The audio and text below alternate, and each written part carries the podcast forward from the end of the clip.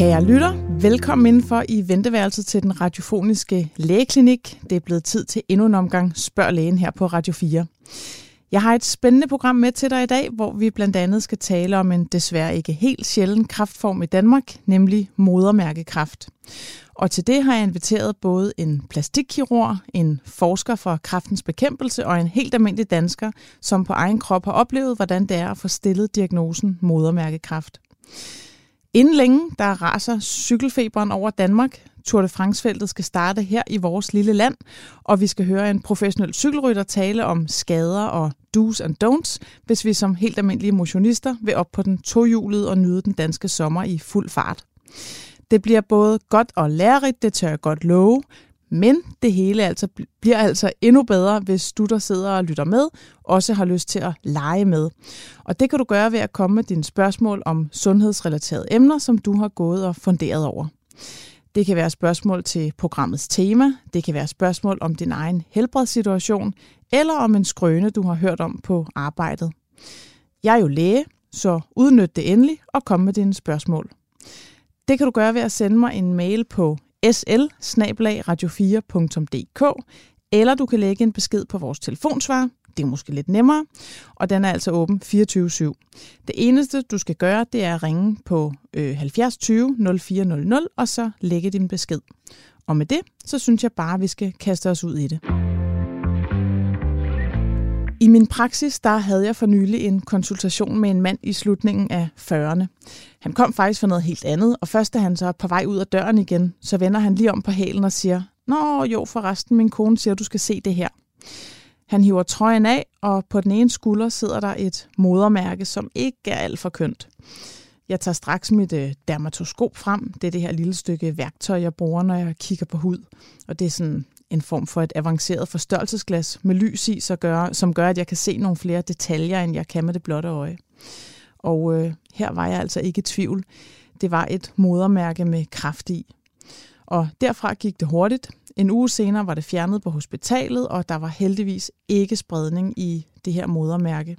Selvom han havde haft det længe, så var han heldig, for det var nemlig den type modermærke, som vokser hurtigst i overfladen, og derfor var det ikke vokset så meget i dybden. Og det er altså noget, der gør, at risikoen for spredning er mindre. En gang der havde jeg en ældre dame i konsultationen, og det var hendes frisør, der opdagede, at der var kommet en ny plet lige ved siden af midterskældningen. Og det var hverken særlig stort eller grimt, men det var nyt. Og det er altså ikke meningen, der skal komme nye modermærker, når man er fyldt sådan en 30-40 år. Det viste sig at være kraft, og det blev fjernet i tide. Måske fordi frisøren fik sagt det højt, så snart hun bemærkede det. Og det her med, at konen eller frisøren opdager en ny eller en forandret plet, det er faktisk ikke helt sjældent. For hvis modermærket sidder et dumt sted, hvor man ikke lige selv opdager det, ja, så kan det altså være rigtig afgørende, at andre bemærker det og siger det højt. Og så er det bare med at komme til lægen. Modermærkekræft er en sygdom, vi desværre kender lidt for godt her i Danmark og generelt i lande, hvor befolkningen har lys hud. Det er en kræftsygdom, som kan være enormt svær at blive opmærksom på, når den opstår. Vi har jo alle sammen modermærker, og det er selvfølgelig et fortal af dem, der udvikler sig øh, til kræft. Ja, det er faktisk en forsvindende lille del af alle modermærker. Men når det så sker, ja, så skal vi meget gerne opdage det, og det kan altså betyde noget for, om kræften spreder sig til andre dele af kroppen, om vi opdager det i tide og får det fjernet. Til gengæld så er vi super hurtige og effektive i det danske sundhedsvæsen, når først mistanken er der. Det bliver lynhurtigt fjernet, og der er en rigtig god opfølgning. Og nu skal vi tale med en helt almindelig dansker, som har haft modermærkekræft øh, tæt inde på livet. Og det er dig, Peter Møller. Du er med på telefon fra Frederikssund. Velkommen til. Ja, tak skal du have. Peter, øh, du har fortalt mig, at du er 70 år, og at du har haft modermærkekræft. Vil du ikke fortælle lytterne lidt om, hvordan det hele startede? Det startede i efteråret 2013, hvor jeg øh, via både min hustru og en, en god ven blev gjort opmærksom på, at jeg havde et mærkeligt mærke på min højre underarm. Øh, ikke noget, som jeg havde, jeg havde måske opdaget det, jeg havde måske set det, men jeg var ikke, det var ikke noget, jeg tænkte på, at der skulle gøres noget ved. Men øh, det blev jeg så opfordret til, og, øh, og det måtte jeg jo så gøre. Sådan, sådan er det jo. Så jeg gik til lægen, og øh, han sagde med det samme, det der, det er ikke noget, det, du kan være helt rolig. Og den besked gik jeg hjem med, men det blev ved med at være der, det der mærke. Det udviklede sig lidt, skiftede farve, skiftede form, begyndte at klø, øh, det hævede. Så jeg tænkte, ah, jeg må nok lige få det undersøgt en ekstra gang. Og det var godt, jeg gjorde det, fordi øh, der blev så lavet et skrab af, af det her mærke, og øh, det blev sendt til biopsi, og det viste sig så, at der var øh, modermærkekræft i det her mærke. Okay, og altså det, det mærke der, som, som nogen i din omgivelser havde lagt mærke til, altså hvad, hvad havde du selv, så var det nyopstået, eller havde det været der længe, eller mm, hvordan var det? Ja, jeg synes jo ikke, det var et nyt mærke, øh, fordi, fordi jeg, jeg har en del modermærker rundt omkring på, på, på kroppen, men, men det, sad, det sad lige øh, foran mit blik, når jeg kiggede på underarmen. Så selvfølgelig øh, var jeg opmærksom på det, men, men, men jeg skænkede det ikke en tanke. Det, det er for at sige det som det er. Og jeg, jeg, på det tidspunkt, der havde jeg intet øh, Øh, kendskab til øh, cancer på nogen måde. Så, så det var en tanke, der overhovedet ikke eksisterede inde i mit hoved. Mm, og da du så havde været til lægen der første gang, som egentlig sådan ved at kigge på det, frikendte det, men så begyndte det alligevel at forandre sig, og det var der, du ligesom tænkte, okay, måske er der noget. Hvad, hvad, hvor, hvor, hvor lang tid, hvor lang en periode var det? Jamen det, det, var, det var forholdsvis kort periode. Det var en halvanden måneds tid eller sådan noget, før jeg så øh, opsøgte min læge igen og, og insisterede på, at, at der skulle laves et skrab af det her og, og, og, og få det sendt til, til undersøgelse. Ja, okay. øh, og, og, og det var jeg jo så øh, set i bagspejlet rigtig glad for, at jeg gjorde. Ja, men det har også været en hurtig forandring så, ikke? Altså, der jo, pludselig jo. skete noget i mærket, ja. Øh, ja. Okay, og hvad så? Så får du faktisk at vide der, øh, du har kraftigt modermærke, og hvad, hvad sker der så? Jamen, det fik jeg at vide en, øh, en fredag eftermiddag øh, i, i telefonen. Øh, meget ubehagelig oplevelse, skal jeg lige love for. Det er noget af en mavepuster at få sådan en besked.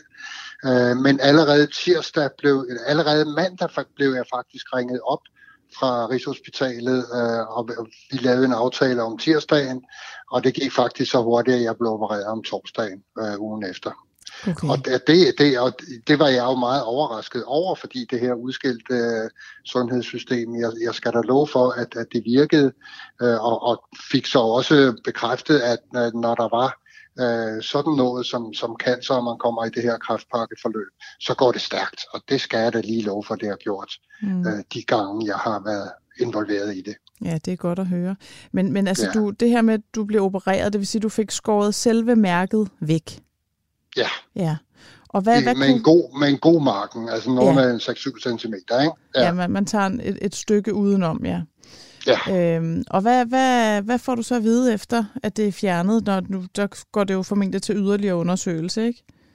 Det gjorde det, ja, og jeg fik jo også i samme, øh, under samme operation fjernet et par skillevejs øh, lymfer, fordi man, man bliver jo scannet inden for at finde ud af, hvilke lymfer ligger tættest på, på modermærket, og, og dem går man så ind og fjerner af, af sikkerhedsmæssige grunde for at sikre sig, at, øh, at, at det i mit tilfælde ikke havde spredt sig til, til, til lymferne, for så er det jo først, det bliver, det bliver rigtig alvorligt, om jeg så må sige. Mm. Så, så 14 øh, dage efter skulle jeg så ind og have, have svaret på, på den her yderligere biopsi. Jeg fik at vide, at mærket var 1,8 mm dybt, og det lyder jo ikke ret meget, hvis man er tømmer eller sådan noget. Mm. Men, Men det, det er det i modermærket sammenhæng, ja. Ja, der er det faktisk øh, temmelig, temmelig dybt. Men det havde ikke spredt sig, øh, så, så det var jeg jo lykkelig over, og, øh, og kom så i det her kraftpakkeforløb med, med kontroller hvert kvartal i, i fem år. Hvor der også blev opdaget nye mærker, som var lidt tvivlsomme, og heldigvis blev de så fjernet med det samme. Og der var ikke øh, yderligere øh, i, i, i nogle af de her mærker på det tidspunkt. Okay, så altså en, du, du blev scannet, i, altså det er sådan noget PET-CT-scanning kalder man det, ikke? Ja, men, men ja. hvor man sådan kan se, om, om der er noget, der lyser op, ikke? Og man har, det er fordi, man kigger efter spredning, ikke? Præcis, ja. Og det ja. får du gjort, du får fjernet de her to lymfeknuder. Hvor var det, var det oppe i armhulen? Det var oppe i armhulen, ja. ja, ja. Øh, hvor, hvor man altså heller ikke så noget. Præcis. Mm. Og, og så fortalte du her, at mærket var 1,8, sagde du det, millimeter? 1,8 millimeter, ja. Og, og vi har jo, vi, vi opererer jo sådan med en grænse, hvor man siger, om det er over eller under 0,4 mm, ikke? Så, ja. så 1,8 det er trods alt noget. Men der var altså ikke tegn på spredning, det var super godt. Du går til dine ja. kontroller herefter, øh, og hvad, hvad sker der så videre? Jamen, øh, jeg, jeg bliver jo, om jeg så må sige, øh, frikendt efter de her fem år, og det var jo øh, en stor dag, øh, fordi der var, der var ikke tegn på, på, på nye mærker eller, eller spredning eller noget som helst. Og de her øh, PET-CT-scanninger, som du lige nævnte, dem fik jeg jo så en, en, en 3-4 stykker af i, i det her øh, femårige øh, forløb. Så, så der i, øh, i, i 17, øh, eller 18 var det jo faktisk, hvor, øh, hvor, øh, det, det, det, øh, hvor jeg gik til kontrol. Det blev så overstået, og, øh, og, og så startede det hele forfra så i, i, i maj 20, hvor jeg opdagede et nyt mærke, og er nu i gang med det her kraftpakkeforløb endnu en gang. Øh, så. Hvor, hvor var det nye mærke henne, Peter? Det nye mærke, det sad på, på indersiden af venstre knæ. Ja. Og, og hvordan... Knap så dybt, men, men, men øh, 1,4 var det vist, og, og, og det, er jo også, det er jo også meget. Altså, mm. så, så jeg er i gang igen. Hvordan blev du opmærksom på det nye mærke? Jamen, det var, det var et tilfælde. Altså, jeg, efter den første omgang, så bliver man jo noget øh, ops på det, og, og, og beder øh, sin, sin ægtefælle i mit tilfælde om at, at, at se mig på ryggen, og de steder, hvor jeg ikke lige umiddelbart kan, kan se mig selv. Og, og øh, øh en dag, jeg sad øh, på toilettet, ja, undskyld, men det, det var der, jeg opdagede det, fordi øh, jeg sad og kiggede på og, og opdagede det her øh, mærke, som jo i den grad lignede det, øh, jeg havde på, øh, på armen der okay. i 2013. Så, så jeg var ikke i tvivl. Øh, øh, og, og det, var, det var måske meget rart at være forberedt på den måde, så man ikke skal igennem hele det her kæmpemæssige øh, forløbs øh, med, med psykiske reaktioner og, og, og kropslige reaktioner og sådan noget. Så det var, det var mm. måske det, det eneste positive, der var ved det. Ikke? Og, hvad, og det var det er jo to år siden nu, og så gik du igennem samme mølle, kan man sige, med at få Fuldstændig. skåret ud Fuldstændig. og fået kigget på nogle lymfeknuder, og, og der har ja. man heller ikke opdaget en spredning. Nej, mm. der har jeg altså været mere end almindelig heldig, ja. men øh, det har man lov til at være en gang. Hmm, ja, men, men Peter, du, der er også noget med, med du fik fjernet en, nogle flere lymfeknuder på et tidspunkt. Ja, jeg var inde til sådan en, øh, en planlagt uh, rutinemæssig PET-CT-scanning, øh, og, øh, og, og, øh, og det, var i, det var i 16, det var i december 16. Øh, efter en, en, en, en længere cykeltur i USA, var jeg inde til den her kontrol, eller scanning, øh, og, og øh, 14 dage efter skulle jeg så have øh, øh resultatet af scanningen, og det var en, en noget nedslået læge, der fortalte mig, at øh, ifølge den scanning, så lyste det altså op i min højre armhul, som man øh, frygtede, at, øh, at det havde spredt sig til, til lymferne i, i højre armhul. Mm. Og det havde været op på en konference, og man var blevet enige om at anbefale mig at få fjernet alle de lymfeknuder, der det, det kunne have spredt sig til. Øh, og og øh, jeg sagde ja, fordi øh, altså, hvis det er væk, så er det jo væk. Øh, og og øh, sådan set i bagspejlet kunne jeg så godt have tænkt mig, at jeg var blevet undersøgt lidt bedre for. For jeg fik, øh, jeg fik fjernet 51 lymfeknuder på en 6 timers operation. Ja, det er altså øh, noget.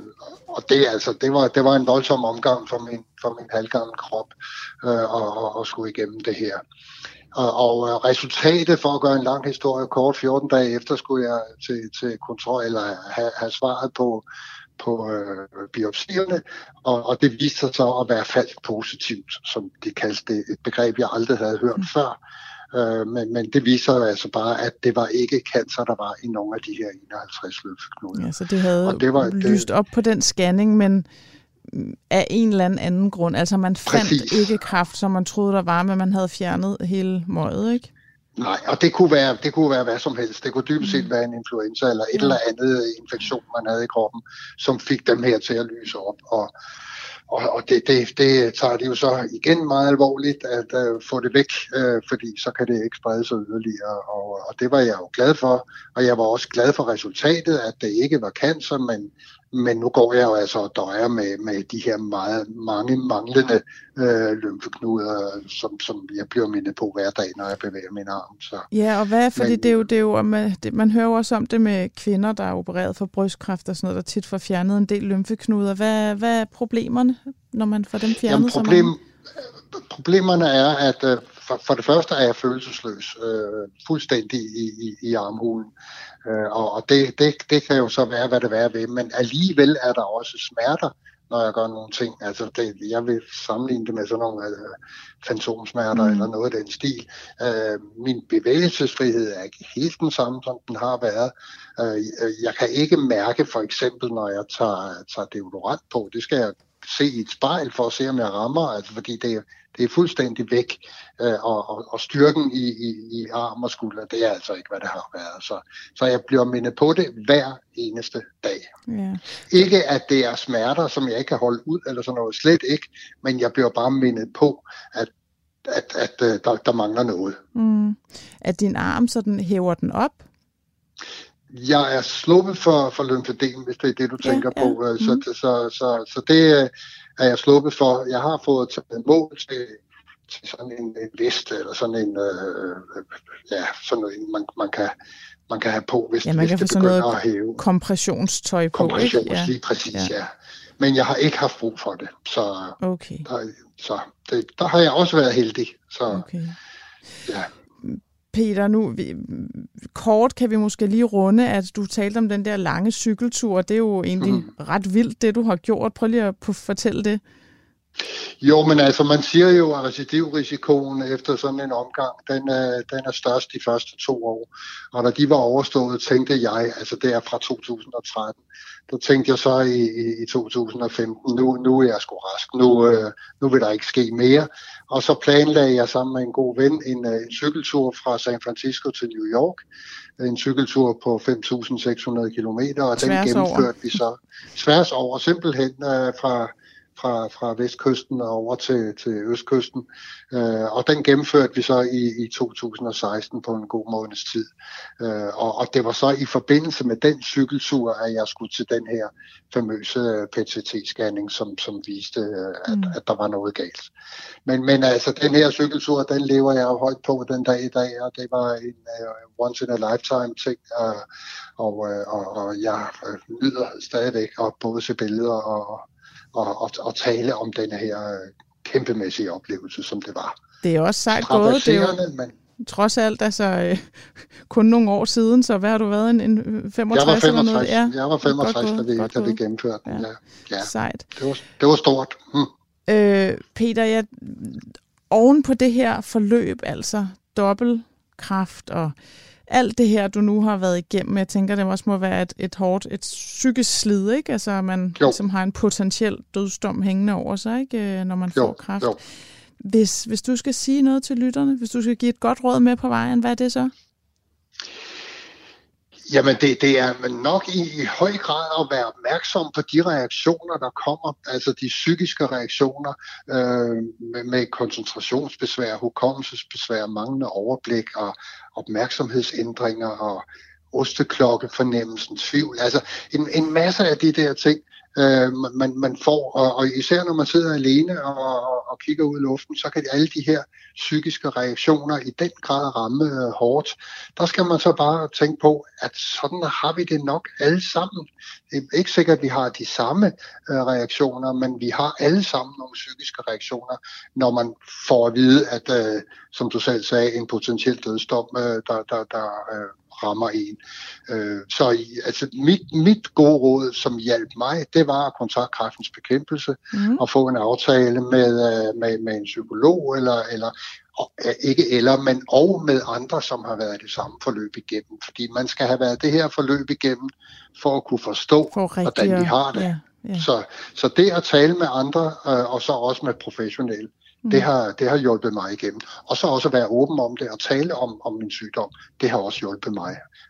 Okay. Og andre vil have det stik modsat, Og det, ja, det er jo, lige så individuelt, rigtigt, ikke? Ja, ja fuldstændig ja, individuelt. Ja. Men det er i hvert fald nogle gode, konkrete råd, Peter. Og øhm, jeg vil bare sige tusind tak, fordi du ville bruge din tid med mig og med lytterne i dag. Og jeg håber og krydser fingre for, at øh, dine kontroller fremover vil være fuldstændig blanke. Så øh, held og lykke med det. Tusind tak skal du have. Det var en fornøjelse at være med. Tak. I går takkede størstedelen af de danske folkeskoleelever af for skoleåret, der gik, og kigger nu ind i en lang sommerferie. Det er nemlig sommer i Danmark og absolut højsæson for let påklædte udendørsaktiviteter. Mange af os rejser sydpå til endnu varmere himmelstrøg, og uanset om vi er ude eller hjemme, så drømmer mange nok om en tur i vandet, øh, enten ved stranden eller i poolen. Men det, der altid følger med, når vi taler om sol, sommer og varme dage uden så meget tøj, det er de skadelige stråler fra solen. Vejrudsigten er også begyndt at bruge mere og mere sendetid på UV-indekset, for det er lige nu, at det for alvor gør skade, hvis man altså ikke har fundet solhatten og den høje faktor frem. Det, der især er skadeligt, det er solens påvirkning af vores hud. Nok danner vi D-vitaminer for en dejlig glød, men solens stråler øger også risikoen for hudkræft, og i dag er det specielt modermærkekræft, vi kigger på. Lad mig byde velkommen til dig, Brian Køster. Du er seniorforsker ved Kræftens Bekæmpelse, og du har sagt ja til at gøre lytterne lidt klogere på, hvordan vi skal beskytte os mod at få kræft i huden. Det er rigtigt, ja. Mm-hmm. Øh, jamen, øh, solkampagnen har eksisteret i 15 år snart, og vi har arbejdet på at nedbringe andelen af øh, hud- og modermærkekræft det er sådan, at 90 procent af al øh, modermærkekræft kan forebygges, øh, fordi det skyldes øh, UV-stråling. Og øh, man kan undgå det med øh, vores tre simple solråd, øh, skygge, solhat og solcreme. Det tør jeg huske på. Ja, men hvor mange, hvis nu lige skal kigge på nogle tal, Brian, hvor, hvor mange får egentlig modermærkekræft om året her i Danmark? Jamen, det er faktisk øh, steget rigtig meget. Øh, altså mit, øh, mit sidste faktark, jeg sidder her med her, der var det 20.000 om året, øh, hvis man kigger på både den almindelige hudkræft og, og modermærkekræft. Men der er lige kommet en øh, helt ny rapport fra Almensk øh, hvad hedder det, hudkræftdatabase, der mm. viser, at der er sket en fordobling på bare 6 år. Så den almindelige, almindelige hudkræft øh, udgør nu 25.000, og det samlede antal er, er så tæt på 30.000 om året. Så det er en kraftform, der er i stigning, og det er også en kraftform, der stiger hurtigere end, end andre kraftformer. Det er sådan, at øh, når vi bliver ældre som befolkning, så øges øh, risikoen for kræft, fordi kræft er en aldersbetinget sygdom, og den stiger altså øh, rigtig hurtigt for øh, Øh, hvad hedder det, hud- og modermærkekræft. Øhm, og det skyldes, øh, det skyldes måske, at, at det her med, at vi lever længere, og, og, og vores hud ligesom kan tåle en vis, en vis dosis. Øhm, og når vi så bliver ældre, så er der flere af os, der overstiger den dosis. Som så udmyndter sig i kræft. Ja. Men hvis vi nu lige piller selve modermærkekræften ud af de tal, du sagde 25.000 med generel hudkræft, men ja, ja, hvad er der så 5.000 tilbage til ja, modermærkekræft jeg, jeg, mener, det, jeg mener, vi er på 2800 for, for modermærkekræft. Okay, 2800, øh, okay. Okay, okay. Øhm, og hvem, nu siger du noget med alder, men er der for eksempel forskel i køn, hvem der får det? Det er der. Øhm, men øh, det er ikke der, de store forskelle ligger, sådan som, øh, som jeg ser det. Altså fordi Modermærkekræft er noget, øh, der rammer os alle sammen, og det er noget, som vi alle sammen skal, skal huske på. Der er øh, nogle risikofaktorer, og det er øh, typisk det her med, at man er øh, lys i huden, at man øh, har modermærker, man har mange eller store eller irregulære øh, modermærker, der øger ens øh, risiko. Mm. Og, og det er som sagt noget, der rammer øh, langt, langt størstedelen af danskerne. Det er cirka to ud af tre danskere, der har hudtype 1 eller 2. Altså den lyse? Den mm-hmm. lyse hudtype, ja, det er rigtigt. Øh, som har en, en stor risiko øh, for at få kræft i huden. Øh, og man kan sige, øh, i vores kampagne, der har vi arbejdet i tre zoner, kan man sige. Vi har arbejdet på at nedbringe strålingen fra øh, Solariebro, øh, som er faldet ganske kraftigt. På solferie, hvor danskerne får en rigtig stor andel af deres årlige dosis. Og så øh, den danske sommer, som er sådan en, en mere langstrakt periode, men, øh, men hvor man også øh, får en, en stor andel af den samlede dosis. Og når nu du siger det her med en dosis af sol og solarie kontra solferier, er det lige farligt, de stråler, eller er der forskel på det? Man kan sige, at det er den, den samlede dosis i ens livsforløb, der er den, den overordnede risikofaktor, eller hvad man siger. Øh, og så er der så en, en ekstra øget risiko, hvis man er udsat for højintensiv stråling, som man typisk er i solarie, hvor man siger, uh, UV-indeks kan være øh, lige så højt som ved ekvator. Og så når man er øh, på solferie, fordi det er sådan, at øh, når vi overstiger den dosis, vores hud kan tåle, så bliver vi skoldet, og det er en, det er en ekstra risikofaktor. Og det, det er stort set, øh, var der et øh, studie fra Bispebjerg, der viste for nogle år siden, selvom vi ikke selv vurderer, at vi er blevet skoldet, så var det 100% danskere, øh, som var på solferie, hvor en, en dermatolog var med for at monitorere dem, øh, øh, der var skoldet på deres solferie. Så, så hvis ikke man passer rigtig meget på, så render man altså rundt med en skoldning øh, på sin solferie. Okay, så dermed siger du, at lad os sige, vi som almene danskere, hvis vi snakker om solskoldning, så er det, når vi er krabserøde, og det gør ondt, og altså en rigtig sådan forbrænding, mens hudlægen måske vil sige, at der skal noget mindre til, for vi altså barrieren er lavere, før vi kalder det en skoldning. Ja, præcis. Det, det er i hvert fald et af, de, øh, et af de steder, hvor vi skal være rigtig opmærksomme, øh, fordi vi er ude længere tid, og UV-indekset er måske dobbelt så højt, og det betyder, at, at vi får hurtigere den dosis, øh, der gør, at vi bliver skoldet, og vi, vi tænker måske ikke så meget over det, mm. hvis man er ude tidligt, eller, eller netop det her med, når man er på ferie, så skal man ud og opleve det hele, og er mere ude, end, end man ellers ville have været herhjemme. Men hvad med den, altså, lad os nu sige, at man har en... Øh en god soladfærd, altså man har solcreme på hele tiden, øh, måske trækker sig til skyggen, når middagssolen er der osv., kontra at man måske er ude i kortere tid, men ikke bruger solcreme osv., man bliver skoldet. Altså, er det ved, ved den gode soladfærd, vil man så være... Øh, nu skal jeg prøve at formulere spørgsmålet rigtigt. Er det lige så farligt, selvom man ikke bliver skoldet og bruger sin solcreme, men man, man får mange timer sol? Altså, er det, det er svært at, at gøre det helt ufarligt at være i solen? Ja, det vil, det vil jeg sige, men, men det, det som der er, at specielt når vi taler om solferie, så kan vi næsten ikke være ude særlig længe øh, med vores øh, lyse hudtyper, uden at blive skoldet. Så jeg, jeg tror faktisk, at langt de fleste danskere benytter sig af solrådene. Øh, men vi skal bare blive, øh, blive endnu bedre til at bruge dem, øh, og, og så huske at smøre os ordentligt ind. Og så er der øh, en af mine kæphest, det mindst anvendte solråd, det er øh, solhatten. Og øh, det er sådan, øh, jeg tror, det, det er tre ud af fire af de almindelige hudkræfter, der sidder i hovedhalsregionen. Mm. Så hvis, øh, hvis vi kunne få en hattekultur, så ville det være fantastisk, så kunne vi forebygge ja. rigtig meget. Fordi det er der, vi er mest udsat gennem et liv. Altså, det, altså man kan sige, at vi, vi har jo aldrig tøj på i ansigtet. Øh, det er øh, det sted, som er eksponeret hele tiden. Ja. Øhm, og, og der er meget at hente. Okay.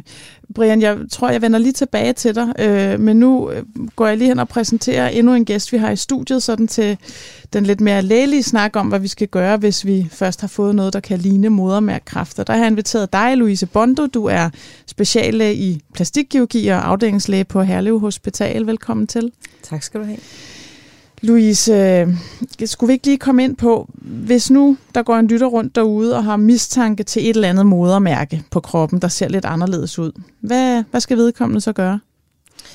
Jamen, hvis man har et modermærke, der ser anderledes ud, eller øh, har fået et nyt, øh, så er det en god idé at søge sin egen læge.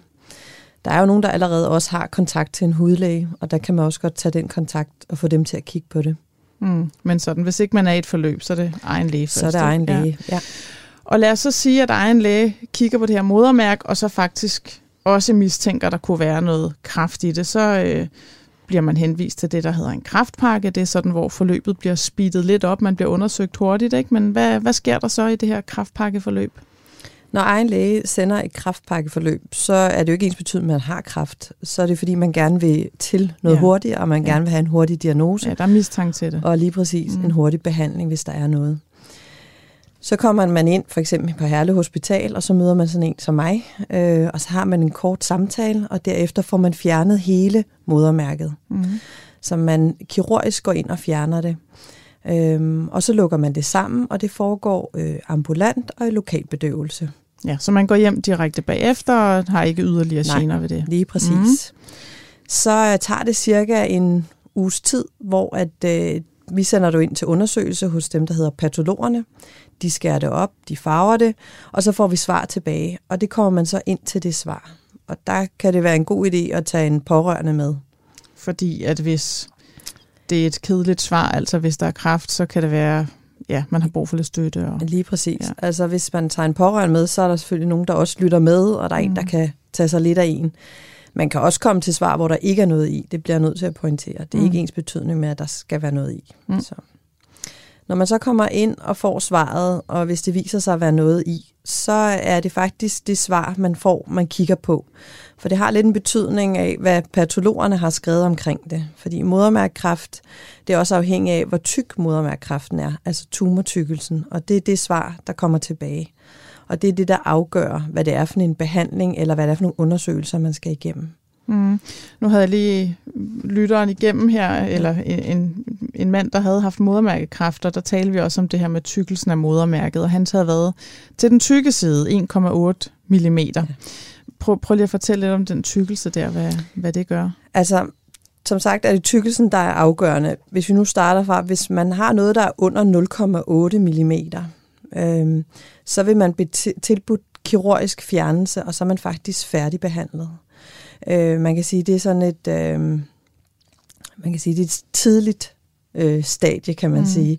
Så der fjerner man cirka en centimeter omkring øh, der, hvor man har fået fjernet sit modermærke, og så øh, får man lukket det, og så er man færdig. Og så kan man øh, komme til en undersøgelse tre måneder efter, hvor man lige tjekker op. Øh, det er sådan set det. Øh, hvis man har noget, der er lige med eller over 0,8, øh, så vil man blive tilbudt at få undersøgt sine lymfeknuder. Øhm, og det gør man ved det her sentinel-biopsi. Øhm, og det er sådan, at der, hvor ens modermærkekræft har siddet, for eksempel på armen, der ved vi, der kan være en spredning til lymfeknuderne. Øhm, og det er det, man vil undersøge. Og derudover vil man så også få tilbudt at få fjernet noget hud omkring der, hvor modermærket sidder. Det er ikke i lokalbedøvelseambulant, det foregår i fuld bedøvelse. Øh. Og hvad er det her med at få fjernet hud omkring modermærket? Ja, det er sådan, at man fjerner noget hud omkring modermærket for at undgå, at, øh, eller i hvert fald nedsat risiko for, at det vender tilbage. Altså, der, at, at der skulle sidde en lille smule kraftceller præcis, tilbage ja. i, sådan, i omkredsen? Så, ja. Og det er også afhængigt af, hvad tykkelsen er. Ja. Øhm, så det her med at få undersøgt sin lymfeknuder, det kræver, at man laver det, der hedder en lymfeskintigrafi. Øhm, og det er en forundersøgelse, hvor man ligesom får sprøjtet, sprøjtet noget radioaktivt ind omkring der, hvor arret er, altså der, hvor mm. modermærket har været. Så løber det via nogle lymfebaner op til nogle lymfeknuder. Og det er de første lymfeknuder, man ønsker at undersøge. Og det kræver, at man kirurgisk går ind og fjerner dem, og derfor er det i fuld bedøvelse. Mm. Og mens man ligger i fuld bedøvelse, får man så også fjernet noget ekstra hud. Og det ja, kan være op det. til ja, 1 cm eller 2 cm. Det er igen afhængig af tykkelsen. Ja, så, om, så det kan blive et ret... Man kan faktisk få fjernet en del, selvom det bare var et lille modermærke, så kan, kan der ryge godt. nogle flere centimeter i, ja. i diameter, ikke? Jo. Ja. Øh, og det her med, det oplever jeg tit nogle patienter, der bliver bange for det her med noget radioaktivt, man får sprøjtet ind, men det er ikke, det er ikke et atomkraftværk, vi skal tænke på her. Nej, det er en lille bitte mængde, og hvorfor man får sprøjtet ind, det er jo fordi, man gerne vil finde dem.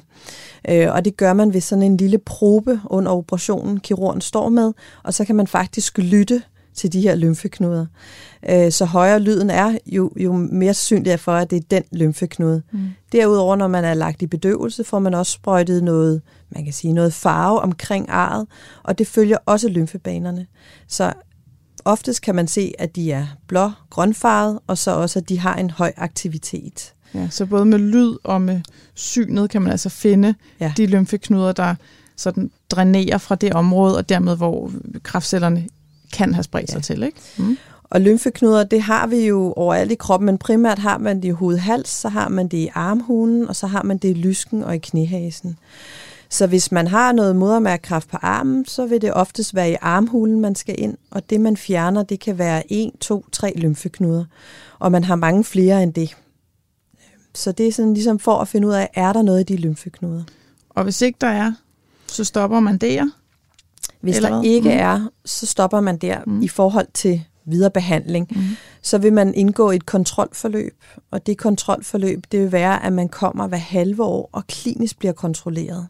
Og det vil være, at man får undersøgt lymfeknuder ved, at der er nogen, der ligesom øh, rører ved de stationer, jeg fortalt om, for at mærke, om der er nogle hævelser. Og så man kigger huden igennem, og så kigger omkring arret, der hvor modermærkekræften blev taget. Mm. Hvis det viser sig, man kommer cirka til svar en to ugers tid efter, man har fået fjernet de her lymfeknuder, for de skal selvfølgelig sendes til undersøgelse. Og vi sender også resten af det hud, vi har fjernet ind til undersøgelse. Hvis det viser sig at være noget i det, så vil man få tilbudt en, en PET-CT, som er en scanning af hele kroppen. For hvis man har noget i lymfeknuderne, så kan man potentielt også have noget andre steder. Og det svar, det er jo så, hvad, hvis der så er noget der, så tager vi den derfra og finder ud af, om der skal tilbydes noget behandling, om der skal tilbydes kirurgisk behandling, eller om man skal sende dem over til onkologerne. Kræftlægerne, ja. ja. ja. Så hvis man har noget i sin lymfeknuder, så er det selvfølgelig et andet kontrolforløb, man indgår mm. i. Ja. Øh, og det er både i forhold til kliniske kontroller, hvor man får undersøgt huden og sine lymfeknuder øh, af lægen, og så er det selvfølgelig også noget billeddiagnostik, og det vil være ultralyd, og så de her PET-CT'er. Mm. Og altså fordi, at hvis det først er gået til lymfeknuderne, så kunne det potentielt set spredes ud i flere, i andre organer i kroppen. Og, Fuldstændig ja, korrekt, ja. ja. Og, og så selvfølgelig en anden historie. Øhm, jeg kunne godt tænke mig at vide, Louise, hvorfor, øhm, hvorfor er modermærkekræft så meget mere alvorligt end alle mulige andre former for hudkræft? Jamen det er det, fordi at øh, man kan sige, at modermærkekræft er alvorlig, fordi at man kan jo dø af det. Mm. Øhm, og øh, hudkræft er langt mindre alvorlig, fordi risikoen for, at det spreder sig, eller man dør af det, den er meget, meget mindre. Øh, jeg vil sige, at hudkræft, det rammer nok os alle sammen på et eller andet tidspunkt. Det afhænger bare, hvor gammel man bliver. Mm. Sådan er det ikke med modermærkekræft. Og modermærkekræft ser man desværre også hos øh, den yngre del af befolkningen. Øh, det gør vi ikke så tit med hudkræft. Øh, Ej, så, det... så det er en, en, en langt mere alvorlig øh, kraftform, modermærkekræft, fordi den potentielt kan sprede sig til lymfe, øh, karne, eller til lymfeknuderne, og så til resten af kroppen også. Mm. Så den er mere aggressiv, vil jeg sige, og sådan kan den være dødelig. Ja, ja. og altså skyldes det altid for meget sol, eller er der andre faktorer? Er der noget arvelighed i det, eller ved vi noget om det? Nu hører vi lige fra kræftbekæmpelsen, at størstedelen skyldes sol, og det er mm. også korrekt. Øh, så er der noget med hudtype. Øh, så er der også nogen, hvis man, øh, man kan godt, det kan godt være arveligt, men det er en lille andel. Der, man ser, der kan være en genvariation, som gør, at man har øget risiko for, for modermærkekræft. Der er ikke noget at gøre, man kan ikke give noget medicin, men man kan, hvis man har den her variation, så kan man indgå i et kontrolforløb. Øh, og så er der selvfølgelig også noget i forhold til, hvor mange modermærker man har. Øhm, og man siger også lidt, hvis der er en eller to i familien, og der ikke har noget med ens gener at gøre, så kan der også være en, en risici der. Men den er langt mindre end det, vi snakker om først, som var øh, sol og solarie øh, og for meget sol. Mm. Og der kan jeg måske lige spørge dig, øh, Brian, igen. Altså, mm. hvad, nu, nu sagde du før, tror jeg, at, at solariekulturen var sådan for nedadgående, eller hvad? Vi, Hvordan er tendensen? Af, af solkampagnen omkring 2007-10, der øh, gik vi hårdt efter at få nedbragt det, fordi vi havde det højeste solarieforbrug i Europa og i verden okay. måske. Mm. Øh, men nu er det faktisk øh, stigende igen desværre, og Danmark er det eneste land i Europa, som ikke har en aldersgrænse på 18 år, og det er vi wow. jo meget kede af. Okay. Og det er jo meget paradoxalt, kan man sige, øh, når man hører, øh, vi mangler sundhedspersonale, læger og sygeplejersker, og vi står over for en fordobling af, af antallet af 80-årige øh, i den kommende periode. Øh, så kan man undre sig meget over, at man ikke øh, bruger mere energi på forebyggelse, og specielt den strukturelle, som er, er relativt nem at implementere. Det er jo, altså man kender det fra fitnesscenter, man har et, et medlemskort, der giver adgang, øh, og, og det kan man jo også øh, gøre i solcenter. Ja, men man ser jo også store solcenter rundt omkring, synes jeg, popper op, ja. Men hvad, hvad er sådan trenden? Altså, det ved jeg ikke, om, om du har en idé om, men der er jo nogle lande, hvor det sådan er et modefænomen at være lys, altså hvor man hele tiden beskytter sig. I nogle asiatiske lande, så ser man, at man beskytter sig hele året rundt, for man vil for guds skyld ikke have farve, men, men i Danmark, der har vi jo ja, altid, tror jeg, haft sådan en soldyrkelseskultur, ikke? at det er flot at være brun. Det er rigtigt, ja. Det, det ser vi desværre meget øh, stadigvæk. Øh, det er noget, vi har forsøgt at arbejde med, men det er, det er enormt svært at, at, ligesom at, at vende den kultur. Men øh, vi håber, at, at der er flere, øh, også i modbranchen, der forhåbentlig kan, kan hjælpe os med det også, sammen med hatten. Ja, men, men er det ungdommen, altså er de unge mennesker, der, der får forbruget af solarier og sådan noget til at stige nu? Jamen, vi ser en stigning, øh, øh, også blandt de unge. Øh, ja, det er rigtigt. Øh, og det er desværre øh, sådan med, med, med de her forebyggelsesindsatser. Vi har jo, øh, vi har haft en, øh, et stort samarbejde med Trykfonden, der er, er slut nu. Øh, og når, når der ikke er fokus på det, øh, når vi ikke gør noget for at holde det nede, så stiger det, øh, fordi øh, så er der ikke nogen, der, der ligesom gør opmærksom på det. Okay, så ikke når man bliver husket på, at det er farligt? Øh, ja. ja, præcis. Ja. Det, det er noget, vi hele tiden skal gøre, øh, ligesom med, med alle andre forebyggelsesindsatser, hvor det er vigtigt at huske på at røre sig og, og, og alle mulige andre ting, som man skal huske på. Mm-hmm. Okay. Jeg kunne godt tænke mig lige her til sidst at vende tilbage til dig, Louise, med kan, kan du ikke give lytterne nogle råd med på vejen? Hvad, hvad er det egentlig, man skal holde øje med, hvis man har et modermærke? Fordi vi, vi kan jo ikke sende alle modermærker til lægen, så, så vil vi ikke kunne lave andet end at kigge på dem. Men hvad, hvad, hvad skal man holde øje med med sit modermærke? Jamen, vi kører lidt det, der hedder en ABCD-regel, mm. øh, og nu er der også kommet øh, E og F med. Øh, men jeg vil sige, det, der er vigtigt, det er selvfølgelig, øh, sker der nogle ændringer af ens modermærke? Det vil jeg gerne understrege. Og så selvfølgelig også, om der er nogle symptomer, sådan som det klør, eller man hele tiden får et lille sår, uden at man kan forklare det. Men A, det står ligesom for asymmetri. Så hvis man har en modermærke, hvor man ligesom, hvis man forestiller, at man lægger et spejl ind, og det ikke ser ens ud, så, øh, så skal man være opmærksom. Øh, C, så, eller B, så er det border, og det vil sige øh, kanten af det. Er den, øh, er den skarp afgrænset, eller er den, sådan lidt, den flyder lidt ud i huden, så skal man også være opmærksom. Især det der med, hvis den ja, er lidt forskellig fra kant til kant. Mm. Øh, C, så er det color, og det står for farve. Det er sådan, at øh, vi har jo forskellige modermærker. Nogle har mørke, og nogle har lidt rødlige, og nogle har lysebrune. Men hvis man får et, der ser anderledes ud end dem, man har, øh, så skal man være opmærksom. Eller hvis de er flerfarvede. Og det er der selvfølgelig også nogen, der har. Nogen, der har øh, sådan lidt rødlig og lysebrun. Men hvis der så kommer noget, der er sort i det, så skal man være opmærksom. Altså i det samme modermærke? I det samme modermærke, mm, ja. Mm. Eller hvis man øh, får lige pludselig et, der er meget, meget sort, og det sådan ser de andre ikke ud, mm. så synes jeg også, man skal reagere. Så er der noget med diameteren, og det står så for D. Øh, og det siger man, at det skal være, øh, må ikke være mere end 6 mm. Men det er også i forhold, sker der noget vækst af det, bliver det større og større, så skal man selvfølgelig også reagere. Mm. Ja, fordi der er jo nogen, der har et, et stort modermærke, som aldrig bliver til noget. Det er fint nok, Lige hvis præcis. ikke der... Men jeg synes, hvis man er i tvivl, så gå til egen læge, yes. fordi man skal selvfølgelig ikke være sin egen læge. Nej. Så hellere øh, gå til en, en egen læge, og hvis egen læge har lidt svært ved at vurdere det, så er de jo rigtig gode til at sende videre til en hudlæge, eller sende direkte ind hos os. Mm. Øhm, så kom vi til E, som er evolving, altså er der noget udvikling i det, øh, og den synes jeg er rigtig vigtig, man husker på. Øh, hvis man husker tilbage, gud, det så der anderledes ud, nu ser det sådan her ud. Og så lige meget om det er størrelse, om det er farve eller kanterne, så skal man også øh, være opmærksom på det. Og så er der kommet det her F og G, som, øh, som er noget med, om det er firm, øh, fast, øh, og, øh, og G er growth, altså om det vokser hurtigt. Og det kan både være i størrelsen, men også at det ligesom øh, eleverer, altså kommer op over hudniveau. Ja, sådan så, vælver, vælver lige op. præcis. Ja. Øh, så skal man også være opmærksom. Mm. Og så det her med, om noget klør. Og så synes jeg også, man man skal også, vi hører i hvert fald meget efter, hvad patienterne siger, hvad de selv har lagt mærke til, og hvad deres mavefornemmelse er. Og det skal man også lytte til. Ja.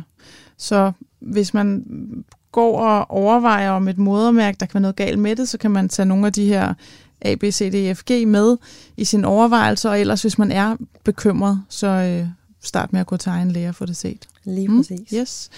Men øh, så vil jeg sige tak til jer begge to, øh, plastikkirurg Louise Bondo og Brian Køster, seniorforsker ved Kraftens Bekæmpelse. Tak skal I have. Tak fordi I var med. Og nu fra modermærkerne til noget helt andet, men ganske aktuelt. Lige om lidt er der Tour de France, og for første gang nogensinde kommer cykelløbet til Danmark. Men om Tour de France begynder i Danmark eller ej, så betyder den her tid bare, at hobbymotionister og midalderne mænd og ja, generelle cykelfans, de hopper ekstra ofte i deres tætsiddende lykredragter, og så fræser de ellers bare afsted på landvejene. Så derfor skal det næste interview selvfølgelig handle om, hvordan du skal huske at passe på dig selv og din krop, når du hiver jernhesten ud af skuret, eller i dag måske nærmere carbonhesten. For det kan både være lang tid siden, du har været ude at cykle, og så skal du måske tage den lidt med ro, men det kan også være, at du har planlagt en lang tur, øh, men måske ikke helt kan huske, hvordan det er, du skal sørge for vand og energi undervejs. Til at fortælle os om, hvad vi skal huske på eller undgå, når vi finder cyklen frem, der har jeg Sandra Boen med på en telefon fra Østrig. Sandra, du er uddannet læge, og så kører du mountainbike i eliterækken. Velkommen til. Tak for det. Sandra, fortæl os lige helt kort, hvad det er, du laver i Østrig nu. Jamen, øh, lige nu er jeg i gang med noget træning, øh, fordi i næste uge skal jeg køre et løb øh, i det, der hedder Verdensserien, eller World Series. Øh, så der er lidt forberedelser her, inden, øh, inden vi tager lidt mere øst på i Østrig for at køre løb. Og det er sådan noget, har du fortalt, rigtig ned ad bakke? Ja, jeg kører det, der hedder enduro mountainbike. Så det vil sige, at man kører om kap ned ad bakken øh, fire gange på, på en dag, hvor man cykler over fem timer øh, op og ned ad bjerget simpelthen. Ja, det lyder vildt. Ja. Jeg håber, du har en god hjelm på. jeg har en rigtig god hjelm med, med, med kæbebeskytter og det hele. Ja, ah, det er godt. Nå, ja. Men Sandra, til de her cykelskader. Øhm, jeg tænker, at du har jo brugt ualmindelig mange timer i sadlen, og, og selvom det ikke er en mm. landevejscykel, du kører på, så tænker jeg, at skaderne må være nogenlunde de samme. Så hvis mm. nu øh, herre fra Danmark, de skal ud på cyklen her i løbet af sommeren, hvad skal de så være opmærksom på for at undgå skader? Ja, altså det er jo typisk det her med, at vi bliver vildt begejstrede, når man skal ud. Øh, så man kommer simpelthen til at gøre lidt for meget, lidt for hurtigt. Øh, og det gælder sådan set i alle sportsgrene. Øh, cykelsport er måske lidt mere tilgivende, fordi vi ikke har så meget vægt på, på led og, og sener. Øh, Som ved løb, men stadigvæk så... Ja. Ja, præcis. Løb er, er, er endnu, endnu hårdere, så vi kan tillade os lidt mere på cyklen. Men, øh, men men også på cyklen er der nogle lidt akavede positioner, som vi ikke er vant til, så derfor kan det, kan det blive sådan lidt hårdt, øh, især for ryg, øh, nakke øh, og, og også hvis man pludselig kaster sig ud på sådan en cykel med, med sådan nogle flotte klik, øh, sko og pedaler, øh, og man ikke lige har gjort så meget i det tidligere, øh, så kan det blive en belastning både for knæ og ankler også. Så så noget med at, øh, at tage det roligt i starten, også selvom man er meget begejstret. Ja, så trappe langsomt op, som med så meget andet. Ja, mm. lige præcis, ja. Hvad med, øh, når... Og hvis, ja. Mm, ja, bare kom. Nej, men når, hvis man så løber ind i nogle ting, hvor man øh, hvor man kan mærke, at det gør ondt et sted, jamen så, så trap lidt ned igen, og så langsomt op. Øh, og, og hvis det er noget, der ligesom bliver ved, så, så må man jo have fat i en, en god fysioterapeut. De, de kan tit hjælpe med, med mange ting. Og hvad med sådan noget her? Hvis nu er, at det er, er sådan en racercykel, man sidder på, så er tit en meget lille sadel. Den er tit rigtig hård. Der er ikke så meget polstring som på sådan en damecykel. Øh, hvad med sådan nogle øh, sadelsår? Ja, præcis. Og det, det sker rigtig tit, øh, fordi man simpelthen man mangler simpelthen at udvikle lidt hård hud og lidt, øh, lidt modstandsdygtighed dernede i, i ridebukseområdet. Så, så en god sadel og et par gode cykelshorts, øh, det kan simpelthen gøre underværker. Øh, og der, der er simpelthen forskel på, hvordan vores hvad kan man sige, knogler og øh, strukturer dernede ser ud. Øh, så det kan være rigtig godt at, at finde en rigtig en sadel, der passer til en selv. Øh, sådan et, mange steder kan man komme ind op og måle afstanden mellem sædeknogler eller prøve forskellige sadler, og det kan være en rigtig god idé, hvis man har de problemer med, med, med sår eller, eller ondt i knoglerne simpelthen. Og det har jo ikke nødvendigvis noget at gøre med, hvor tyk eller tynd man er. Altså, det er ikke fedtet, det er, det er rent faktisk knoglernes placering, ikke også? Jo, præcis. Jo, præcis. Der er simpelthen forskel på, på øh, hvor, hvor langt sædeknoglerne er på, på forskellige, og det har noget med bækkenets størrelse at gøre, så det har ikke, det har ikke noget at gøre med, nej, om man er tyk eller tynd. Og så må jeg altså lige høre dig, øh, Sandra. Skal man have underbukser på, eller skal man ikke i de cykelshorts? Ingen underbukser. Ingen underbukser? De, nej, ingen underbukser. Og, og hvis man har problemer, så kan man jo bruge sådan noget sadelfedt, øh, som man kan smøre med, så, som gør, at friktionen bliver mindre også. Så, så ingen underbukser, kun cykelshorts med pude i, og så måske lidt creme, hvis man, øh, hvis man har oplever lidt problemer. Og gerne tage det i opløbet. Øh, ja, det, så, det virker så creme på, bedre. inden såret kommer. Ja, lige præcis. Ja, ja. Lige præcis. Okay. Men, og alt det her, det er jo sådan nogle overbelastningsskader, ikke? Øhm, mm. Og så ved jeg, at der er jo mange, øh, hvis de rigtig gør noget ud af det, at, at køre øh, for eksempel på en racer eller en mountainbike for den sags skyld, så får de lavet sådan en, vi kalder det en fitting af deres cykel. Mm. Vil du prøve at fortælle lidt om det, og hvorfor det er en god idé? Ja, det, det er det her med, at, at det, hvis man bruger mange timer i sadlen, og man sidder i en lidt skæv position, det kan både være i forhold til ryg og i forhold til belastningen på ens håndled. Man kan få sådan mm, sovende fingre, øh, og der kan være, øh, altså hvor, hvor det virkelig kan gøre en forskel at få din, få din cykel indstillet, så den passer til dig. Der er også noget med, hvor langt er der fra sadel og op til, til øh, hvad hedder det, håndtagene.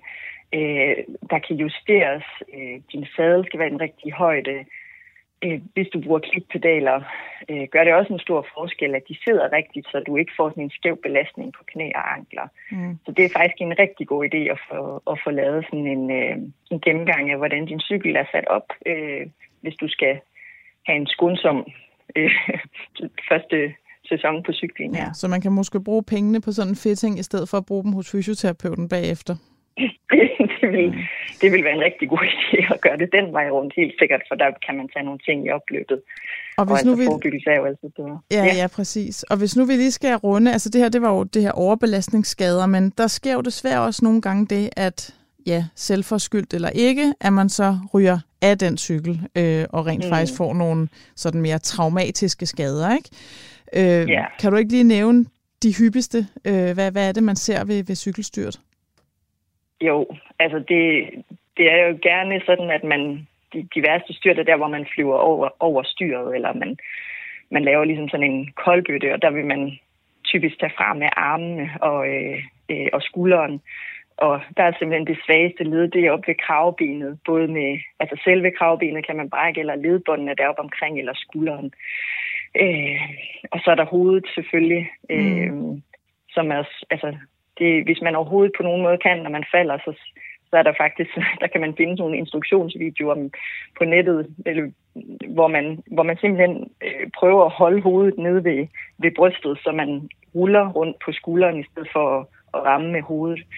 Så man kan simpelthen la- det, øve, øve sig i det rigtige fald, sådan et slags rullefald? Der er simpelthen, ja, okay. der er simpelthen øh, ja, rulleteknik. Okay. Altså nu er det jo heldigvis ikke så tit, man falder på, på landevej, øhm, men men hvis det sker, så er det en god idé at rulle, i stedet for at, at være sådan stiv i kroppen. Så øh, mm. hvis man kan det, det er jo ikke altid, at det kan lade sig gøre. Hagen ned til brystet. Hagen ned til brystet, ja, og prøve okay. at rulle. Ja. Så altså skulderskader, ikke? Og så må man jo så desværre en tur ja. på skadestuen, hvis det er det. Ja, mm, præcis. Okay. Nå, men øh, Sandra, øh, tak fordi du lige vil øh, give os lidt råd med på vejen her, øh, og rigtig meget held og lykke med konkurrencerne i Østrig. Jo tak. Jo tak, selv tak. Godt, og det var Sandra Boen, læge og mountainbiker.